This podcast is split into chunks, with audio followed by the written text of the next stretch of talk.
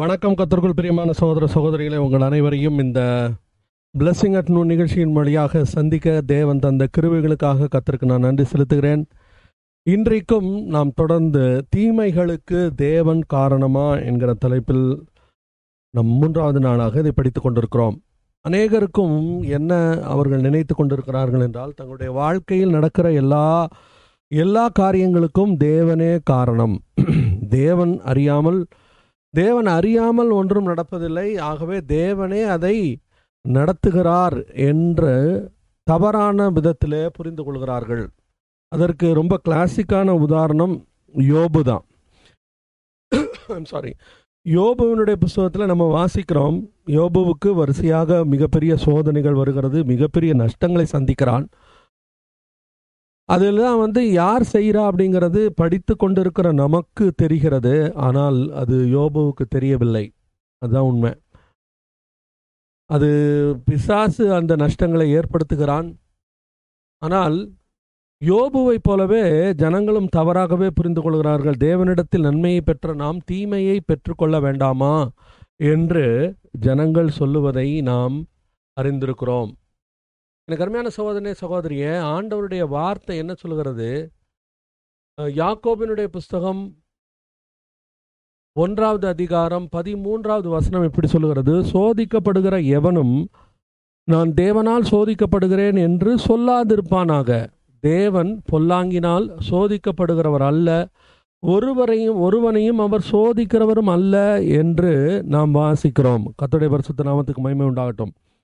அப்போ ஒருவரையும் அவர் சோதிப்பதில்லை, அவர் பொல்லாங்கினால் யாரையும் சோதிப்பதில்லை. அப்படிங்கும்போது நம்முடைய வாழ்க்கையில் நடக்கிற தீமைகளுக்கு அவர் காரணமில்லை என்பதை நாம் உணர்ந்து கொள்ள முடியும். இன்னும் பாருங்க, அதே யாக்கோபின் நன்மையா பரமும் பரத்திலிருந்து உண்டாகி ஜோதிகளின் பிதாவினிடத்தில் அவரிடத்தில் யாதொரு மாறுதலும் யாதொரு வேற்றுமையின் நிழலும் இல்லை என்று வாசிக்கிறோம். அப்போ ஆண்டவர்கிட்ட இருந்து நன்மைகள் மட்டுமே வர முடியும்.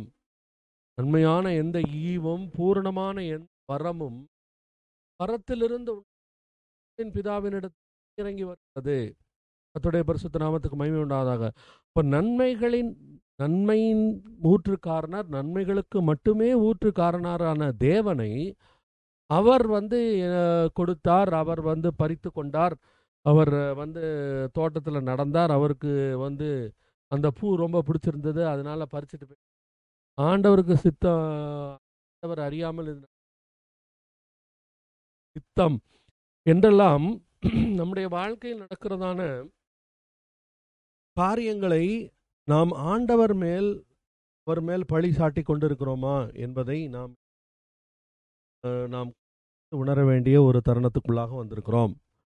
ஆண்டவருக்கும் ஒரு வித்தியாசம் உண்டு. இந்த வசனம் அது நான் சொல்றேன் பாருங்க, யோவானுடைய சுவிசேஷம் 10வது அதிகாரம் 10வது வசனத்துல ஆண்டவருடைய வார்த்தை இப்படி சொல்கிறது: திருடன் திருடவும் கொல்லவும் அழிக்கவும் வருகிறானே அன்றி வேறொன்றுக்கும் வரான், நானோ அவைகளுக்கு ஜீவன் உண்டாயிருக்கவும் அது பரிபூர்ணப்படவும் வந்தேன் என்று இயேசு சொல்கிறதை நாம் இந்த இடத்துல வாசிக்கிறோம். அப்போ திருடன் எதுக்கு வர்றான்? திருடன் திருடவும் அழிக்கவும்.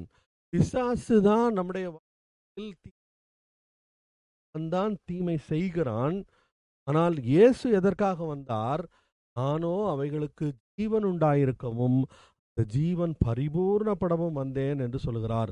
அப்போ நன்மைகளின் ஊற்றுக்காரனராகிய தேவனை இவங்க சொல்ற மாதிரி கேன்சருக்கு காரணம் அவர் தான், ஆக்சிடென்ட்டுக்கு காரணம் அவர் தான், நீங்க முட்டாள்தனமாக செய்த பிஸ்னஸ்னால தொலைச்ச பணத்துக்கும் காரணம், இன்னும் இப்படி உங்களுடைய வாழ்க்கையில் நடந்த எல்லா தீமைகளுக்கும் தேவன்தான் காரணம் என்றால், அப்படிப்பட்ட ஒரு தேவனை என்னதான் செஞ்சிருக்கணும்? ஜெயிலில் தான் தூக்கி வைக்கணும். ஆனால் உண்மையில் ஆண்டவர் அப்படிப்பட்டவரா? நானோ அவைகளுக்கு ஜீவன் உண்டாயிருக்கவும் அது பரிபூர்ணப்படவும் வந்தேன் என்று சொல்லுகிறார். எனக்கு அருமையான சகோதரனே சகோதரியே, உன்னுடைய வாழ்க்கையில் தீமைகள் வந்ததற்கு பிசாசு தான் அது அவைய ஊற்றுக்கு அதனுடைய முக்கிய காரணம். ரெண்டாவது, உன்னுடைய வாழ்க்கையில் தீமைகள் வருவதற்கு காரணம் நீ வாசலை திறந்து வைத்தது. கருமையான சகோதரனே சகோதரியே, உன்னுடைய வாழ்க்கையில் நீ பயத்துக்கு இடம் கொடுத்தால் பிசாசு நன்றாக வந்து வீட்டுக்கு அடித்து நொறுக்கி துவைச்சு போட்டுட்டு அவன் பாட்டு போட்டுட்டு போயிடுவான். அவனால் அது முடியும். ஏனென்றால் யோபு என்ன சொன்னான்? நான் பயந்த காரியம் எனக்கு சம்பவித்தது. எனக்கு அருமையான சகோதரனே, நம்ம வந்து ஆண்டவர் எதாசு எதற்கு அடிப்படையான அறிவு ஆண்டவரை இப்படி வந்து தவறுதலாக குற்றம் மாட்டோம். கர்த்தருக்கு ஸ்தோத்திரம்.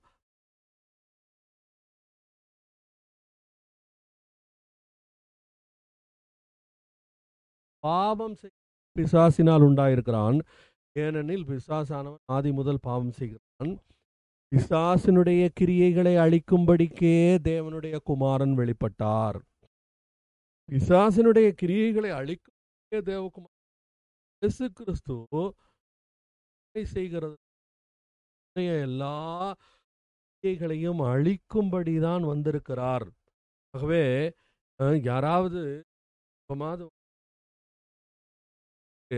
நான் முதல் நாள் சொன்னேன் இல்லையா, கேன்சர் வந்ததுக்கு பரிசுத்த அப்படியெல்லாம் சொல்றாங்க.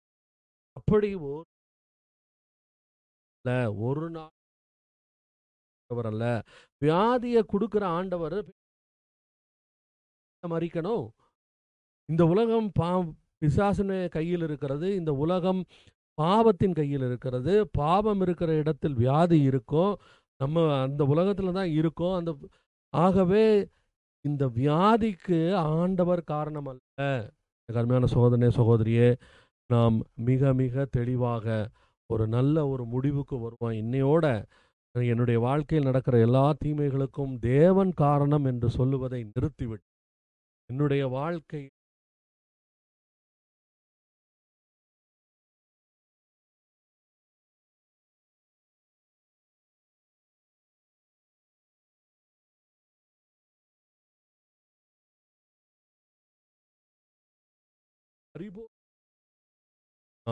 உன்னுடைய வாழ்க்கையில் ஜீவன் உண்டாயிருக்கும். உன்னுடைய வாழ்க்கையில் எல்லா குறைகளையும் மாற்றி ஆசீர்வதித்து உன்னுடைய வியாதியிலிருந்து உன்னை விடுதலையாக்கி, கடனிலிருந்து விடுதலையாக்கி, உன்னுடைய சாபங்களிலிருந்து விடுதலையாக்கி, உன்னை பிடித்து பின்பற்றி கொண்டு வருகிற பிசாசினுடைய எல்லா பாவ பழக்கங்களிலிருந்தும் விடுதலையாக்கும்படிதான் மனுஷகுமாரன் வந்தார். அதே மனுஷகுமாரன் இன்றைக்கும் உன்னுடைய வாசல் கதவை தட்டுகிறார். நீ அவருடைய சத்தத்தை கேட்டு உன்னுடைய இருதய கதவை அவருக்கு, அவர் உன்னோடு வந்து வாசம் பண்ணுவார். உன்னுடைய வாழ்க்கையில் ஆசீர்வாதம் பூத்து குலுங்கும். நீ ஆசீர்வதிக்கப்பட்டவனாய் இருப்பாய், குறைவில்லாது இருப்பாய், வியாதி இல்லாது இருப்பாய், சமாதானத்தோடு இருப்பாய். இதுவே ஆண்டவருடைய விருப்பமாய் இருக்கிறது. கர்த்தருடைய பரிசுத்த நாமத்துக்கு தொடர்ந்து என்னோடு கூட ஆடியோ உங்களுக்கு பிரயோஜனமாக இருந்தால் தயவுசெய்து மற்றவர்களோடு பகிர்ந்து கொள்ளுங்கள். கர்த்தர் தாமே உங்களை ஆசீர்வதிப்பாராக. மீண்டும் அடுத்த நிகழ்ச்சியில் உங்களை சந்திக்கும் வரை உங்களிடமிருந்து விடைபெறுவது உங்கள் சகோதரன் சந்தோஷ். அல்லேலூயா.